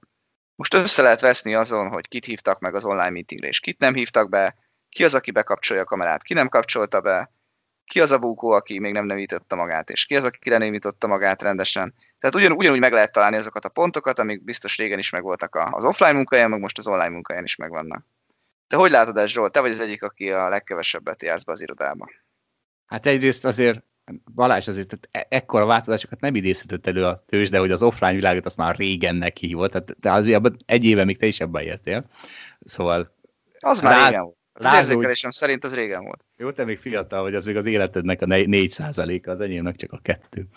Ez az egyik. A másik, igen, tehát engem is ezen a online dolgokon egy csomó mindent tud idegesíteni, de hát azért a legjobban azok, azok az e-mailek, amikor, amikor valaki fölháborodik azon, hogy mondom, hogy nem, de hát nem is lesz infláció. És ez nem is annyira az online-offline munkahely kérdése, hanem a, nem tudom mi, az infláció kérdése. De erről majd Szabó Lacival, majd őt is megkérdezzük, ő neki mennyire tetszik a online világ. De visszatérve akkor a cikkedre, hogy igen, például az, hogy bekapcsolják-e vagy sem a kamerát, az ugye, az ugye annak a jele, hogy figyelnek-e vagy sem szerintem. Az egyértelmű annak a jele. Egy másik jele az lehet, hogy tényleg nem nincs felkészülve rá, tehát mit tudom, köntösbe ülött, akkor, akkor nem akarja bekapcsolni, de valószínűleg gyakran a, a figyelés kérdésének a jele, úgyhogy nem csoda, ha ezen sokan kiborulnak. Hát a lenémítás az meg aztán pláne, de hát azt nem is értem, hogy azt, azt hogy lehet elcseszni, hogy nem némítod le magad miután. Pláne ugye azok, akik ilyen rohadt zajosan gépelnek, az már az, az offline világban is rohadtul idegesített, azt hiszem ezt te is csináltad, Balázs, vagy nem is tudom ki, mellettem ül, és kurva hangosan gépel, mint hogyha minden izé, minden, minden lenyomott karakternek akkora súlya lenne, hogy azt nekem hallanom kell, és azt ugyanezt csinálja valaki a mikrofonja előtt, hát az, na jó, ne idegesíts. Hát jó, de most legalább az nincs, hogy valaki hangosan beszél melletted. Mondjuk erről én nem beszélek, én vagyok az egyik, aki szerintem a leghangosabban beszél, és sokat is viszonylag lehet, hogy zavarva a körülöttem lévőket, hát mo- most ez a helyzet nem állt. Jó, hát igen, amikor egyedül vagy, akkor az offline világban is nagyon jól el vagy. Ja, az o- Igen. Bár egyébként a másik oldalról én büszkének is kell lenni, arra az ember sokat beszél, ezt beírhatjuk csapatépítésnek, Motiv- motiváció szerzésnek, ösztönzésnek, úgyhogy én erről így gondolkodom, úgyhogy majd ha visszamegyünk az offline világba, senki ne legyen rá mérges ezért. Hát igazából az online világban több mindent utálok, mint, a, mint az offline-ban utáltam. A offline-ban el lehetett vonulni, de az online-ban, amikor ez mennek ezek az online meetingek, akkor, akkor nagyon szoros a szimbiózis. Na hát akkor igazat mondott a cikk. A toxikus munkahely az online és offline is toxikus. Jó, akkor ehhez még csak hogy az, az, leginkább az toxikus az az emberek magától lesz. Tehát az, hogyha pörög ilyen hülyeségekkel, én általában ilyenkor fölállok és elment. Tehát amikor offline idegesített valami, akkor felálltam és elvonultam. A toxikus részét azt mindenki magának generálja. Hiszti, ugye hiszti. Akkor most megint beharangozom, ugye megcsináltuk Dáviddal a dögunalmas podcastet, hétfőn adtuk az első részt, óriási várakozással tekintettek rá a hallgatók, úgy látom, és nagyon népszerű is.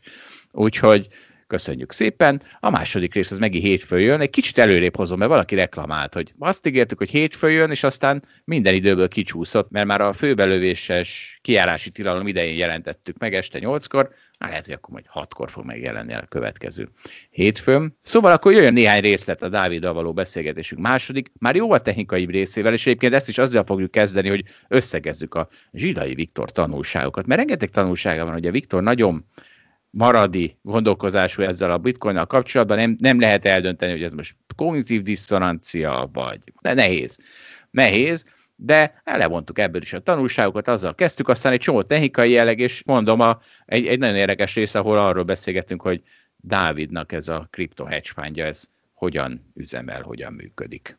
Ugye az még egy ilyen szabályozatlan piac, ez vagy nyugat, az a kriptopiac, ott még olyan, mint a brókercégek hőskorában a tőkepiacok. És lesznek benne tündérkapuk, ahogy szoktuk, meg finanszírkapuk. Ott, ott tartunk, hogy ugye azt mondogatjuk, hogy a bitcoin egyfajta digitális arany lesz, aminek az egyik kulcs fontosságú eleme az, hogy véges mennyiségű bitcoin van, vagy lesz. Ugye az arany is azért ideális aranynak, mert egyrészt ugye azok a fizikai tulajdonságai, hogy pont szobahőmérsékleten remekül funkcionál egy csomó szerepben, de a másik, hogy se túl sok, se túl kevés nincs belőle. És a, ugye a bitcoin is valahol ezt valósítja meg. De erre az a állítás, hogy tehát jó, hogy véges mennyiségű bitcoin lesz, na de akárhány kriptopénzt tudnak csinálni, szóval mégsem véges, és a digitális arany csak mítosz, és hadd mondjak ehhez én egy, amit, amit én megértettem el az egészből, tehát ahogy én ezt felfogom, én ezt úgy fogom fel, hogy a többi kriptodeviza az mind egy kicsit más. Tehát ugye az éterre azt szokták mondani, hogy ez a digitális olaj. A nem tudom milyen altcoinoknak is mind van egy-egy speciális szerepe. De ez olyan, mintha azt mondanánk, hogy nem igaz, hogy az arany véges mennyiségű, mert ott van a réz, meg ott van a ezüst, meg ott van az uránium, meg se. Ez igaz, de az viszi félre itt a gondolkodást, hogy az embereknek egyfajta idegen dolog az, hogy kriptodevizák. És akkor azt ugye egy blokként kezelik. És valóban a kriptodevizák köre az, az végtelenre bővülhet, csak ez nem úgy van, hogy az összes kriptodeviza az eljátsza az aranyszerepét, hanem a bitcoin. És a bitcoin véges. Na, jól értettem, vagy rosszul, Dávid? Részben szerintem jól értett, tehát valóban van az, hogy sokfajta a kriptodeviza sokféle szerepet tölt be, tehát egyáltalán nem mindenki a digitális arany akar lenni, amivel igazából sok mindent nem lehet csinálni, csak itt tárolni lehet, meg tranzaktálni lehet vele, és ma már ugye a kriptodevizáknak egy jelentős része az az nem azt a problémát akarja megoldani, hogy akkor decentralizált módon tudjunk értéket transferálni, és egyébként véges mennyiség van abból a konkrét decentralizált pénzből, hanem rengeteg másféle problémát akar megoldani, de erre most nem térnék ki. De a másik dolog, amit szerintem fontos elmondani, az az, hogy kezdetben születtek meg jó pár bitcoin utánzat megszületett, tehát hogy a Litecoin, a mit tudom én, a Dogecoin, csak hogy egy aktuális példát mondjak, ezek mind kb. Ugyanazt tudják, hogy nem lehet velük különösebben semmit sem csinálni, véges mennyiség van belőlük, és tranzaktálni lehet. És akkor erre szokták mondani, hogy ja kérem, hogy hát bárhány ilyen kriptopénzt lehet csinálni, hát akkor lehet, hogy a bitcoinból véges számú van, de hát bárhány ilyen hülye kriptopénzt lehet csinálni, akkor igazából az nem is a digitális arany. De hogy van egy nagyon-nagyon fontos dolog, ami miatt nem lehet mindegyik a digitális arany, sőt, leginkább csak egy lehet a digitális arany, az pedig az, amire ugye kicsit már utaltunk is az, ebben az adásban, hogy ehhez bizony rengeteg villanyáramot el kell égetni. Az egésznek a szuverenitását, manipulálhatatlanságát az biztosítja, hogy van egy szűkös erőforrás a Földön, a villanyáram, és annak egy jelentős részét arra használjuk, hogy egyébként működtetjük vele, mondjuk a bitcoinnak az egész ökoszisztémáját.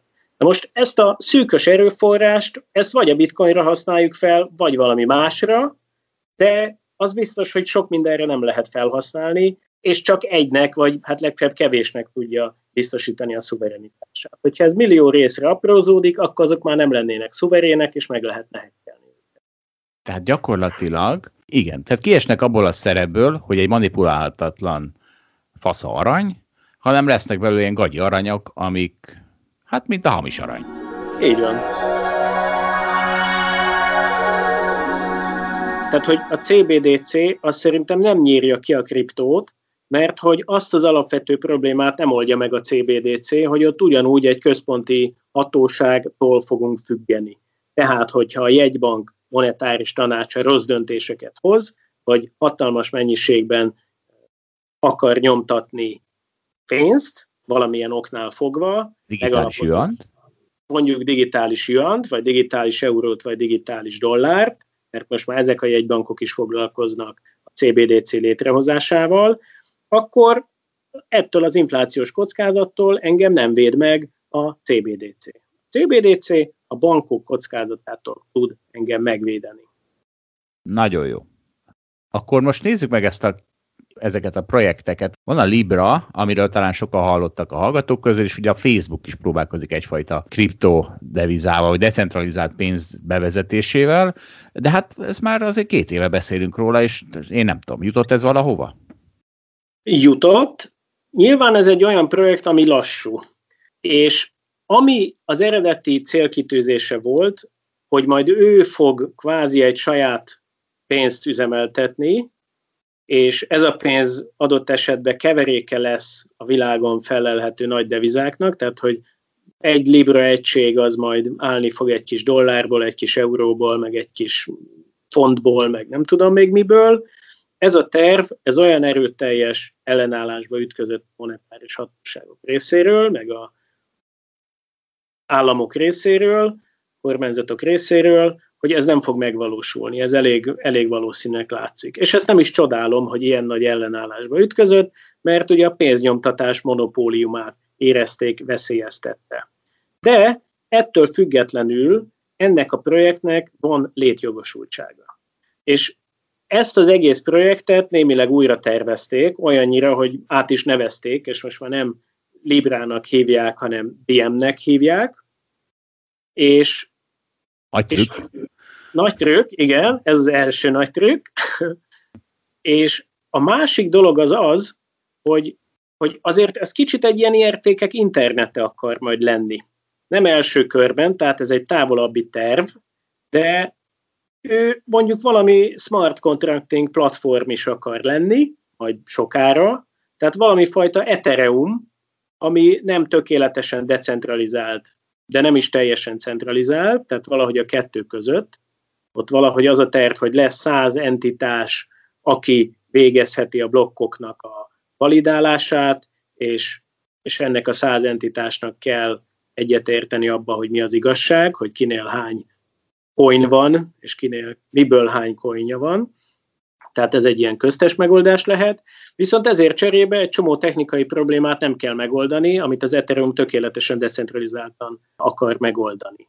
És ha arra gondolunk, hogy mondjuk a cé bé dé cék azok micsodák, tehát azt el tudom képzelni, hogy egy jegybank az nagy erőfeszítések árán és sok szakember foglalkoztatása árán kifejleszt egy cé bé dé cét. Ezt el tudom képzelni. És ezzel a cé bé dé cével lehet tranzaktálni. Én át tudom utalni neked. Mondjuk ezt meg tudjuk csinálni, és ki tudnak fejleszteni egy walletet, és az úgy viszonylag jól működik. Ezt el tudom képzelni. De hogy az értékek internete, az sokkal több mindenről szól.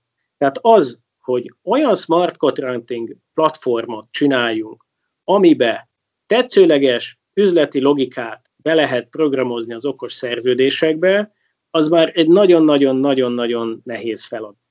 És ezt egyetlen jegybank se fogja tudni megcsinálni. Tehát nekem a vízióm az az, hogy a cé bé dé cék azok a Librán lesznek kibocsátva.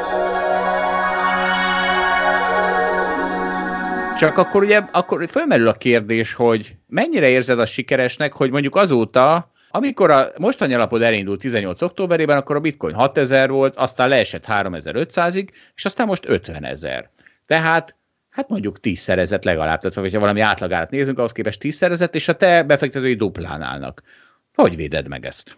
Hát egyrészt úgy, hogy valójában ugye hétezer volt akkor a bitcoin, amikor elindult az én alapom, de persze ehhez képest még mindig sokszorozott ahhoz képest, amit mondjuk az alap csinált. Egyébként aktuálisan ez jóval magasabb, mint duplázás, tehát hogy aktuálisan inkább száz ötven százalék pluszba vagyunk, és ami egy nagyon-nagyon fontos dolog, hogy én ebben a nagyon erőteljesen csapkodó világban azért igyekszem valamilyen módon konzervatív szemléletet képviselni. És ebben az volt benne, hogy amikor viszont a bitcoin feleződött, meg harmadolódott, és ilyen volt több alkalommal is az elmúlt két és fél évben, abban nagyon-nagyon picit voltunk benne. Tehát amikor ez elindult ez alap hétezer dolláros bitcoinnál, és utána leesett a felére, sőt még annál kevesebbre is, akkor ez az alap árfolyamát alig érintette. Tudsz és mondani egy ilyen, egy ilyen drawdown-t, hogy mi volt a legijesztőbb drawdown? Tudsz ilyet? Mert ugye az a baj a Dávid alapjával ebből a szempontból, hogy ez nem egy folyamatosan mért alap, mint amit a Bamoszon csinálnak, mert a Kajmán-szigeteiket havonta értékelik talán ki. Így van, tehát havonta egyszer van nettó eszközérték számítás. Az én alapom az nem volt tizenöt százaléknál nagyobb mínuszban. Mármint, hogyha százon elindul, akkor nem volt nyolcvanöt alatt. Lényegében. Jó, de azért olyan volt, hogy százhúszról esett le nyolcvanötre, nem? Olyasmi talán volt, igen. Aha. Jó. De ami, ami fontos, tehát amit mondtál, hogy nem voltam benne a kétezer-tizennyolcas nagy összeomlásba, ez egy fontos dolog, nem voltam benne abba az összeomlásba, ami kétezer-tizennyolc novemberében volt, hát már az egésznek a végén, még az utolsó, már volt a Crypto Position Investment Fund, de nem volt lényegében kriptokitettsége, mert még féltem azért, hogy medvepiac van. És ott volt még egy több mint feleződés. Abban nem voltam benne, és ami egy nagyon fontos dolog szerintem, meg amire büszke vagyok, hogy most kétezer-húsz márciusában is volt egy néhány nap alatt feleződés, és néhány hét alatt harmadolódás, és azt is egy, egy lecsökkentett kriptokitettségbe csináltam végig, amit ugye a Covid okozott, amit a koronavírus miatt minden összeomlott márciusban, mindennek az ára. Jó, ez azért ezt hozzáteszem, tehát, hogy mindig vannak a nagy sztárbefektetők, akik aztán következő két-három évben szarrábukják az ügyfeleik pénzét, tehát ezt nem ígérjük meg, hogy az, hogyha a Dávidnak jól ment az elmúlt két-három évben, az azt jelenti, hogy a következő két-három évben is kiválóan megy, vagy Dávid megígéred? Nem, ez egy nagyon-nagyon fontos felvetés, amit mondasz, és ebben a műsorban némileg már érintettük azt, a kérdést, hogy ez az alap rettenetesen kockázatos. Tehát aki ebbe az alapba ugye pénzt betesz, annak azt kell tudomásul vennie, hogy itt akár a teljes pénzt elbukható. Na akkor figyelj Balázs, egy picit mi is beszélgessünk a Bitcoinról, mert vannak érdekes dolgok más, mint az árfolyama is. Egyébként az árfolyama most épp. Ja, majdnem elfelejtettem bemondani a vízállást, de hülye vagyok. Jelentem, Bitcoin jelenleg öt, már megint ötven ezer, ezt nem hiszem el. Azt hittem, hogy végre egy négyesre kezdődő számról prügyölkedtek, de a francokat már megint visszarántották ötven ezer fölé. Megint nem sikerült beszállnom negyvennégy ezeren. Na mindegy. Ha jó mondták, találkozásra örökre tilos. És szóval másképp is lehet foglalkozni ezekkel a kriptodevizákkal. Sós Péter, egy kollégánk írt az alablogra, és indított egy cikk sorozatot, ezt szerintem ez sok hallgatónknak lesz érdekes, ami azt járja körül, hogy hogy kell adózni a kriptodevizák nyeressége után. Mert ám kell. Tehát én például, én is azt hittem fiatalról, hogy hát ilyen hülyeséggel nem törődik az adóhatóság, és egyszer csak megtaláltak. Én nem azért nem vallottam be, ha nem tudom mit, ez még tíz-tizenöt-húsz éve, mit tudom én mikor, mert nem akartam, nem is tudtam, hogy ilyen hülyeséggel foglalkozni kell, és egyszer csak megtaláltak, és akkor rám vertek egy elég tekintélyes büntetést. Na, szóval... Zsolt, ezt még sosem mesélted. Hát nem, volt, nem volt ez nagy köly, hogy ez a nagy bukó, hát nem, nem volt ez egy nagy kaland. Nem, nem, a nagy bukói nem, a, nem ezek voltak, de hát ki tudja, ez mekkora bukó volt. Az, hogy megtaláljanak, kellett nyerő is, nem? Tehát, hogy... Hát igen, kellett. Hiszen csak a nyerőt kell adózni, a bukót nem. Igen, keres. Az a nagy szemétség, tudod, hogy leadóztam akkor a nyerőt, aztán jött néhány éven belül jöttek a nagy bukók, és akkor nem kaptam vissza a pénzt. Tehát most ez hogy a francban van? Pofátlanság teteje, mint az államművel adóztatás címén. És Sós Peti cikkéből például kiderül az, hogy ugye van kétféle adóztatott tőkepiaci jövedelem, a kamatjövedelem és az ellenőrzött tőkepiaci ügyletből származó jövedelem.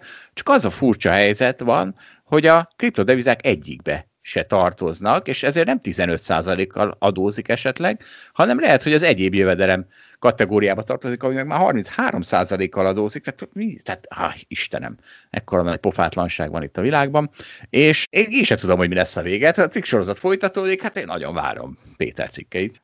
Na de figyelj, hát beszéltem a címlap indikátorról, hogyha megjelenik a címlapon, de hát nem csak, nem tudom, lokálpatrióta csoportban megjelenik a Bitcoin, hát akkor is bajok vannak már, és egy hallgatón küldte, hogy a tízezer fős szülővárosomban is ez megy a csoportban.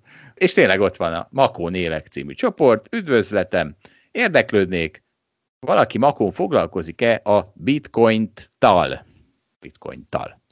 És hát nem is tudom, ebben annyi társadalom kritikát tudok levonni először is, milyen vicces, hogy neki a makói szakértelem kell a témában, mert hogy a világháló tele van Bitcoin-tal, de neki a makói csoportba kell ezt megkérdezni, én nem tudom, össze akar ülni vele, beszélgetni. De hát, igen, is... jogos, személyesen. Egyébként én meg tudom érteni, ha valaki erről személyesen akar beszélgetni. A makói kriptoszakértelemre építeni a karrierjét, jól van. Értem. Mert abban megbízik, akit makóról ismer. Ez Már... egyébként nem hülyeség. De, ez hülyeség.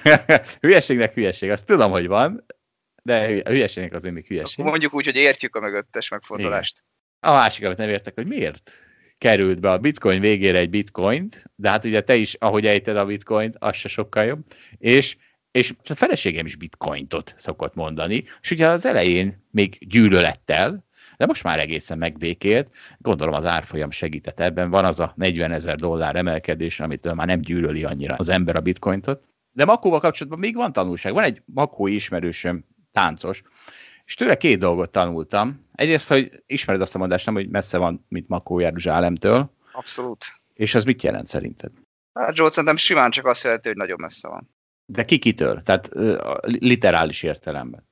Na jó, figyelj, nem gyötörek tovább. Tehát azt hiszed te is, hogy Makó város, Jeruzsálem várostól. De nem, ez a Bibliában Makó vitéz Jeruzsálemtől. Tehát a Bibliában nem a Bitcoint bányász Makó település volt, hanem Makó vitéz. Ez az egyik, amit tanultam. Aha, tudtam, világos. A másik, ami az is egy óriás, hát ez a Makó, ez tele van társadalmi impulzusokkal. Megkérdezte tőlem ezt a kérdést, ez már vagy tíz-tizenöt éve, nem is tudom mikor, amikor ugye a Gyurcsány kormány épp tökig úgymond eladósította az országot, magyarul csinálta az óriási költségvetési hiányokat. Szóval megkérdezte, hogy tényleg el van zálogosítva a Szent Korona? Hát és erre azt mondtam, hogy azt a szentségit. Tehát egyrészt szembe jön abból a kilencven százalékból, akinek a létesülésében nem hiszek, valaki, és megkérdezi ezt. Kettő, nyilván azért kérdezi a hülyeséget, mert ők is hisztiznek, hogy úristen, mekkora bajban van az ország. Három, akkor mi van? Mi van akkor, ha el van adósítva egy szent szar? Tegyük föl a következőt. Erről a szent koronáról, ami ugye azt hiszük, hogy aranyból van, és nem tudom, hol van, épp valami vitrínben. Szóval tegyük föl, hogy kiderül, hogy ez, ez nem az. Ez egy fröccsöntött műanyag szar, mert valaki harminc évvel ezelőtt ellopta az eredetit, beolvasztotta, és bitcointot vett belőle. Mi a francot változik akkor bárkinek az élete, hogyha az az üvegvitrínben az az valami, az nem egy aranyszar, hanem egy fröccsöntött szar. És mégis emberek összeomlanának. Itt izé lenne, forradalom lenne, de, hogy... De, hogy... de Zsolt, jó, ezt már százszor megbeszéltük, tehát neked mint a nemzet fogalma, meg az érzés, az nem jelent semmit. Én nekem is jelent valamit, meg még sokaknak. Ez egy összetartozásnak egy szimbóluma. Értem én, hogy a másnap is ugyanazt fogom reggelizni, ha valami történik a Szent Koronával, de hogy azért érted, hogy ez fontos. Nem, erről hát jó, hát nem érted. De érted, és hogyha sokat mondogatjuk, hogy emberek, ha azért fröccsöltet száll, pont ugyanúgy működik minden. Pont ugyanúgy nem halunk bele a vírusba. Na, akkor hát... De, de hát pontosan emiatt nem érted a szimbolikus jelentőségét ennek a dolognak, ahogy most leírtad. De ebben most nem veszünk össze, mert ezt már, ezt már sokszor realizáltuk, ezt a különbséget. Azért figyelj, sajnos rákerestem a Google-ben nagy vesztedre, és ez a Makó Jeruzsálemtől itt valami egészen más magyarázatot találtam, mint amit te itt leírtál, hogy itt ez az Akkó és Makó nevek összecsengéséből fakad, és Akkó egy másik város volt, ami a mai Izrael területén található, és mi magyarosítottuk Makóvá ezt a dolgot, és ezért mondjuk, hogy masszem a Makó Jeruzsálemtől, de mindegy, lehet, hogy a te elméleted is helyes. Hát ez nem az enyém, hanem a makói haveromat, és én is beírtam, hogy Makó Jeruzsálemtől, és az első Wikipédia cikk, amit kidob a Google, Makó vezér, messze van, mint Makó Jeruzsálemtől. A mondat szerint a királynak volt egy Makó nevű keresztes vitéze, bla bla bla. Jó, hát aki tudja... De Zsolt, hát, hát én egy másik Wikipédia szócikket találtam erről. Te egy másik internetet olvasol. Nem, én nem a Wikipédiát néztem, de valóban látom, a Wikipédián meg ezt írják. Hát érdekes. Óriási rejtére bukkantunk. De ebből nem tudunk pénzt csinálni, úgyhogy hagyjuk a fenébe, menjünk tovább. És akkor a hallgatók örömére, Zsolt, hadd zárjam le ezt a bitcoinos témát egy utolsó gondolattal. Az egyik hallgatónk is írta, hogy most már nem Diamond Hand van, hanem, hanem lézerszem, lézer eye. Lézerszemmel kell nézni a bitcoint, hogy ötvenezerről százezerre felmenjen az ára, és hogyha benne vagy a buliban, akkor változtasd meg a Twitter, Facebook és egyéb profilképeidet valami olyan figurára, aki lézerszemmel néz, és azzal is segíts, hogy ez a kiváló bitcoin végül duplázni tudjon. De hát nem akarok senkit elkesíteni, de ezt tízszerezni fog ez a szar, és meg fogunk őrülni tőle, Balázs. De nem értem, a, ez mint a Szent Korona? Ez a lézeráj? Vagy együvé tartozunk, és nyomjuk, és minél többen vagyunk? Hát, lehet. Ezért nem értem. Közösség, közösség, egy kicsit másfajta. Kevésbé régi történelem van mögötte, de ez is egy közösség, ez így van. De hát figyelj, az új azért cseréli le a régit alapvetően, mert jobb nála, úgyhogy... Mm. Szerintem a magyar nemzet és a bitcoin tekintetben nem versenyzik egymással. Jó. A közösségépítés struktúrája és, és hát narratúrája. Igen, de egy, em- egy ember tagja lehet egy csomó közösségnek. Szeretheti a bitcoint is, Magyarországot is. Oké. Okay. Na, akkor menjünk tovább. Szerintem kagyarodjunk egy kicsit vissza a korterületünkhöz, amihez valamit értünk is. portfolio pont hu-n olvasható egy ilyen kopintárki kutatásnak a kivonata. Ugyanazt a témát feszegeti, amit már mi is többször elővettünk, mégpedig, hogy a multiknak a helyi jelenléte az most segít-e, vagy ront-e, vagy, vagy mit jelent az, hogy mi itt megnyitottuk a határainkat, és áldásos vagy átkos dolog-e az, hogy ennyi multinacionális cég jelen van Magyarországon. És a cikk elsősorban amellett érvel, hogy ugye nincs alternatíva, vagy nagyon nehéz azt nézni, hogy mi lett volna, ha, és egyébként elképzelni egy olyan világot, hogy, hogy amiben nincsenek multik, és, és valószínűleg ugye látjuk azt környező országokkal is, hogy azért nem igazán lett volna alternatíva, hogy ez, ez ne történjen meg. Na de ha már itt vannak, azért lehet elemezni, hogy ők mit tudnak, és itt a feldolgozóipari multinacionális cégeknek a jelenlétéről van szó. És az állítás nagyon összefoglalva az, hogy milyen munkaerő többletes helyzetben ezeknek a multiknak itt a feldolgozóiparban szinte csak pozitív hatása lehet. Egyrészt ugye magasabb termelékenységgel dolgoznak, mint a belföldi cégek, általában exportot termelnek, így ugye nincsen kiszorító hatásuk sem, tehát nem arról van szó, hogy a belföldi piacot kiszolgálják itt a, itt a helyi szereplők helyett. És ugye az igaz, meg az úgymond hátrány, hogy meg kell küzdeni kedvezményekkel, meg támogatásokkal, hogy idejöjjenek ezek a multik. De hát ugye ez van a régióban, ezt mindenki csinálja, igaz, nem szabad túltolni, de hát azért látjuk, hogy összességében ezek, ezek áldásos hatásnak tűnnek. Azonban azt is megjegyzi a cikk, és szerintem én erről akarok veled beszélgetni, hogy a munkaerő hiányos környezetben viszont ezek a külföldi cégek elszívhatják a tehetséges munkaerőt, és itt azért érvényesülhet egy, egy negatív hatás. És egyébként ugorjunk is át szerintem a feldolgozóipartól, amihez talán kevésbé értünk a saját szakmánkhoz. Mondok egy példát, mondjuk itt van a Morgan Stanley vagy a BlackRock Magyarországon, most ilyen ember gondoljon ilyen átlagos pénzügyes pozíciókra, mint mi is Corvinus pénzügyszakon végeztünk, egy csomó ember megy ezekbe az állásokba, hogy ha megnézzük azt, hogy igaz-e az a feltétel, amit az előbb leírtam a feldolgozóipari multikra, akkor szerintem alapvetően néhány tulajdonsága hasonló. Egyrészt az, hogy exportra termelnek, tehát nekem sok barátom úgy dolgozik a Morgan Stanley-ben, hogy londoniakkal, meg New Yorkiakkal tartják kapcsolatot, tehát olyan cégeket szolgál ki, vagy olyan ügyfelei vannak ilyenkor a, ezeknek a nagy cégeknek, akik az alapvetően nem Magyarországon vannak, csak magyar munkaerő segítségével elégítik ki ezt a szolgáltatást, tehát azt lehet mondani szerintem abszolút, hogy ez export. Azt is lehet mondani, hogy magas termelékenységűek ezek a multinacionális cégek, valószínűleg jóval magasabb termelékenységűek, mint egy átlagos magyar cég, tehát ez is hasonló a feldolgozóiparhoz nézve. És hát az meg végképp igaz szerintem, hogy a tehetségeket elszívják. Erős összefüggés van a tekintetben, hogy sokat lehet keresni az ilyen cégeknél, és ezért, ezért sokan ezeket a cégeket választják. Utána pedig akár külföldi munkalehetőségekkel is kecsegtetnek. Én ezzel továbbra sem látom, hogy hol a probléma. Tehát most, ha azt akarod mondani nekem, hogyha ezek az emberek csak sokkal szarabb munkahelyekre mehetnének el, mert mondjuk csak magyar ipar, magyar pénzügyi szféra lenne Magyarországon, és sokkal kevésbé hatékonyabb állásokba tudnának elmenni, akkor hát nekik sokkal rosszabb lesz, ugye. Valószínűleg el is mennek egyből külföldre, akkor nem is Budapesten csinálják. Én egyszerűen nem látom, hogy hol itt a probléma, megint a Szent Korona effektus, amíg azt nem tekinted valamiféle óriási nyereségnek, hogy a magyar cégek úgy általában egy picit jobbak lesznek. Csak hát milyen áron? Hát olyan áron, hogy a magyar gé dé pé az a, mit tudom, harminc százalékkal lesz kisebb, tehát az összes magyar embernek nagyon rossz lesz. Annak a néhány magyar cégnek lehet, hogy egy kicsit jobb lesz, ami amúgy megkeletkezne, azért, mert a tehetségek hozzájuk mennek el, de az a baj, hogy te is elfogadod azt a narratívát egy kicsit, vagy mindenki, aki ezt erre így tekint, hogy a magyarnak a magyar jó. Nem, mindenkinek, a glóbusznak a glóbusz jó. És akkor innentől kezdve egész más lesz a szemlélet. Nem az a jó, hogy a magyar a magyart nyomja, hanem az jó, hogy az ember az embert nyomja, és ha nem úgy helyezkedünk el, hogy mi a legoptimálisabb magyar munkahely, hanem úgy helyezkedünk el, hogy mi a legoptimálisabb globális munkahely, és akkor az egész glóbusznak rohadt jó lesz, így a magyaroknak is. Zsolt, egyébként még mindjárt visszatérünk az eredeti témára, de hát erre muszáj valamit mondanom. A glóbusznak jó a glóbusz, de hogy a magyarnak talán egy kicsit jobb a magyar, mint a glóbusz. Ez egy érzés. Ez ugyanolyan, mint hogy valaki ugye a családjában, te is azt szeretnéd, hogy a te lányod legyen sikeresebb, mint a más valakinek a lánya, és az nyilván sokkal erősebb hatás a te családod, mint az, hogy mennyire tekintesz magadra magyarként. Ez nálam is nyilván így van, de egy picit fontosabbnak érzem azt, hogy mi van egy másik magyarral, mint egy másik zimbabveivel, vagy egy másik amerikaival. Van valami ilyesmi érzése az embernek. Ezt most kérlek fogadd el itt alapvetésnek, hogy, hogy ezzel sokan így vagyunk.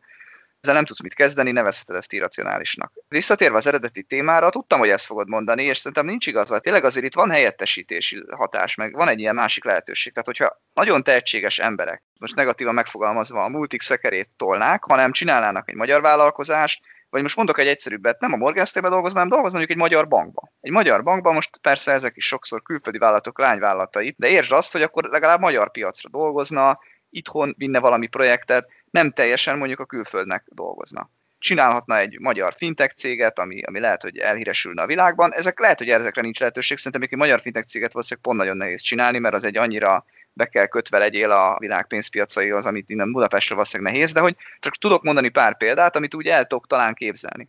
És hogyha mindenki rögtön ezeket a multikat választja, akkor ennek lehet valami hátrányos hatása. Egyébként én azt gondolom, hogy talán ugye nem kell abba gondolkodni, hogy valakinek az életpálya ezzel örökre eldől, tehát simán lehet, hogy itt megszerzi a tudást, és aztán meg mondjuk a karriernek az első tíz-húsz évében külföldnek dolgozik, aztán meg utána valahol a magyar piachoz lesz között. Tehát ezt is el tudom persze képzelni, és az még egy nagyon fontos ellenérv, amit valóban mondtál, ez a külföld, hogy lehet, hogy egyébként pont ezek miatt a cégek miatt nem megy el egy csomó ember külföldre, mert hogy azt mondja, hogy hát elmennék külföldre annyi pénzt meg egy, keresni, meg, meg egy ilyen cégbe, de hát ha tudom itthonról is csinálni, akkor nem megyek el. Mindegy, szerintem azért a kérdést érdekes felvetni, és szerintem a mérnöki szakmában is van ilyen, hogy most elmész a, a Boschhoz, és, és akkor ott, ott lesz egy kényelmes jó életed, vagy megpróbálsz csinálni, nem tudom, Magyarországon egy, egy kis vállalkozás, és akkor egyedül dolgozol be másik cégeknek. Tehát, hogy vagy a, nem egyedül, de, de csinálsz egy kis vállalkozást. Tehát azért abszolút vannak itt átváltások. Fogalmam sincs, hogy ezt lehet-e jól mérni, hogy itt mi az egészséges határ, az biztos, hogy itt sok az ilyen múlt is lehetőség. És egyre több. Balázs, akkor fölvetem, hogy akkor téged lökjünk ki ebből a kényelmes, biztonságos, jól működő, hatékony Hold alapkezelőből, és akkor légy szíves, állj a saját lábadra, és gründoljál egy másik alapkezelőt, mert hiszen attól lesz jó a magyar koronának. És akkor Zsolt, azt mondta, ne viccelhet, a magyar koronának így is nagyon jó. Hát a Hold alapkezelő az egy, az mert egy az magyar, magyar középvállalkozás, és csupa magyar tulajdonosa van neki. Azon dolgozok, hogy több hozama legyen a magyar ügyfeleknek. De Balázs, hogyha a Hold alapkezelő egy osztrák alapkezelő lenne, akkor másképp gondolok, akkor azt mondanád, hogy igenis lökjetek ki, ki a délbe. Hát ne, akkor Zsolt, sem. Hát nem vagyok ebben a helyzetben, úgyhogy kérlek erre most, hogy ne kelljen válaszolnom. Jó, válaszolok. Nem is tudom, mit gondolni. Nem mondasz, nem mondanád azt. Nem véletlenül megy el a bocsba, az az ember megizé. Attól lesz a legjobb a társadalomnak, ha mindenkinek egyénileg a legjobb. Szerintem ez nem vitás, és aztán azzal húzza magával a többit. Hát és nagyon jó téma, mert megint megerősített, hogy nekem mennyire New Yorkba kell költöznem. Ugye hallgatom ezt a, néha hallgatom, Animal Spirit podcastet, amit a Ritholtz Wealth Management, ez az a podcast, ami a, a miénknek is az alapötletét adta. Szóval itt a Ritholtz Wealth Management két embere beszélget, nem annyira őszintén, mint mi. Na. És figyelj, az amerikai mentalitás annyira más, mint ez a földhöz ragadt magyar. Tehát képzeld el, nekik szabad azt mondani, hogy a részvények emelkednek. Hm, mik vannak? Mondhatják azt, hogy a spacok, ami ugye a Hold alapkezelőben az a buborék, a mind meghalunk szinonimája, mert hogy ezek a spacok, ugye erről már volt szó, azok a pénzgyűjtő helyek, ahova az ember berak... amik majd egyszer vesznek valamit, és majd abból biztos nagyot nyer mindenki. Igen, mondjuk ez olyan, mint a Hold alapkezelő, ezt már mondtam, de ilyenkor mindig tiltakozol, de azért valójában kicsit olyan, csak más a vadászterület. Hold alapkezelőnek kicsit nagyobb a történelme, mint ezeknek a spacoknak. Annak ellenére, hogy egyik ilyen nagyon menő nyugati típusú valaminek hangzik, a Hold alapkezelőnek már azért van egy track rekordja az elmúlt huszonöt évben. Igen, csak a spacokban is olyan emberek dolgoznak, akik korábban Hold alapkezelőkben dolgoztak. Jó, az fontos kérdés, hogy ez így van-e. Nem vagyok benne biztos, hogy mindenki, aki ezekben a spacokban veteszi a pénzét arra a felhívásra, hogy itt majd Clean Energy lesz, meg itt majd technológiai részvény lesz, az pontosan tudja, hogy kinek adja oda. Jó, tehát ma erről beszélek, hogy a Hold alapkezelőben a spac, az a mind meghalunk, a buboréka, nem tudom minek a szinonimája, mert ugye ezek egyre nagyon burjánzanak. De ott az egy pénzügyi innováció, tehát egy nem tudom, mint ahogy a Robin Hoodosra azt mondják, hogy úristen a sok hülye, hanem azt mondják, hogy de jó, tényleg demokratizálták a befektetést, rengeteg olyan emberhez eljutottak a részvények, akik korábban soha. Ott mindenhez úgy állnak, hogy hát sokkal pozitívabban mondjuk, úgy amerikaiasan, úgyhogy kész felüdülés azt néha meghallgatni, ahol nem az az alapfelállás, hogy a részvények úgyis esni fognak, hanem az, hogy hát a részvények emelkednek, hát ez van, hajrá. És képzeld el, volt egy, akkor ha már spac, meg holdal, holdalapkezelő spac. Van egy ismerősöm, sok ismerősömnek mondogattam tavaly április, májusban, vegyenek részvényt, hát itt eszement emelkedés lesz, mert ezek hülyék, hát ezek azt hiszik, hogy, hogy ettől a nyambatvírustól meg fogunk halni, és nem haltunk meg. És az történt, hogy például volt egy ismerősöm, aki vásárolt, mondta neki, milyen alapokat vegyen, vett, de azt mondta, hogy na jó, de hát ő azért jobban csinálja, és elkezdett trédelni is részvényekben. És hát nagyon ikonikus pillanat volt az, amikor Warren Buffett sikítva adta el a légitársaság részvényeit, az én barátom meg megvette őket Warren Buffettől, és aztán ezek egy-egy darabja, nem tudom, ötszörözött, mert ugye nyáron volt egy ilyen óriási fölfelé kör a, ezekben a részvényekben. Az ötszörözéssel azért bőven túlzolt, tegyük hozzá, igen. Szerintem volt olyan részvény, de... Hát biztos volt... volt olyan részvény is, de az átlagos részvény nem ötszörözött. Hát ő nem átlagos részvényt, hát ezt mondom, ő megvette a mettől, amely mit, a pont, amelyik ötszörözött. Szóval jó. Jól ment neki, és nagyon jól kezdte, és néztem, hogy akkor hamar itt Warren Buffett kileszültve a nyerekből, és akkor már elkérdeztem most így, hogy na és akkor most hogy áll a dolog, és azt mondta, hogy hát az alapok köszönjük szépen, azok jól teljesítenek, de hát ezt a trédelget és ezt abba hagytam, ez hülyeség, mert ez egy rengeteg energia, és rosszabb hozam, mint ami az alapokban hozzányúlás nélkül kell, úgyhogy Balázs, győztünk. Hát örülök, örülök, hogy ebben az esetben győztünk. És... Azért a haverjaim a Revoluton még az elmúlt egy évben megverik a hozamomat, mert vettek Teslát, meg Bitcoint, úgyhogy azzal még, még kell dolgoznom, hogy ott is, ott is ez, ez a győzelem meglegyen. Jobban válogass meg a haverjaidat. Ami késik, ami késik nem múlik. Hát így, jobban válogass meg a haverjaidat. Az lesz a megoldás, vagy jössz velem New Yorkban. És figyelj, mondom, hogy mennék New Yorkba, de úgy látom, hogy Stevie Wonder nem így gondolja. Stevie Wonder Gánában kezdené újra, újra az életét, hanem azt mondta, hogy szeretne végre egy olyan országban élni, ahol a nemzete újra tud mosolyogni, hát akkor nem, honnan tudja, hogy ki mosolyog és ki nem. Na mindegy, de a lényeg az, hogy... Hallja. Hallja. Igen, lehet hallani. Hát én is hallom. Hallom, hogy nem mosolyogtok attól, hogy fölmennek a részvények. És az egyik top kommentet is ide rakom. Stevie Wonderből, amit óval írnak, Stevie Wonder lett, amit A-val írnak. Mit szólsz hozzá? Nagyszerű, nagyszerű. Ami a vándor jelentése. Na, hát akkor hajrá Stevie Wonder, hajrá Animal Spirit, hajrá részvények, a viszont hallásra. A viszont hallásra, sziasztok!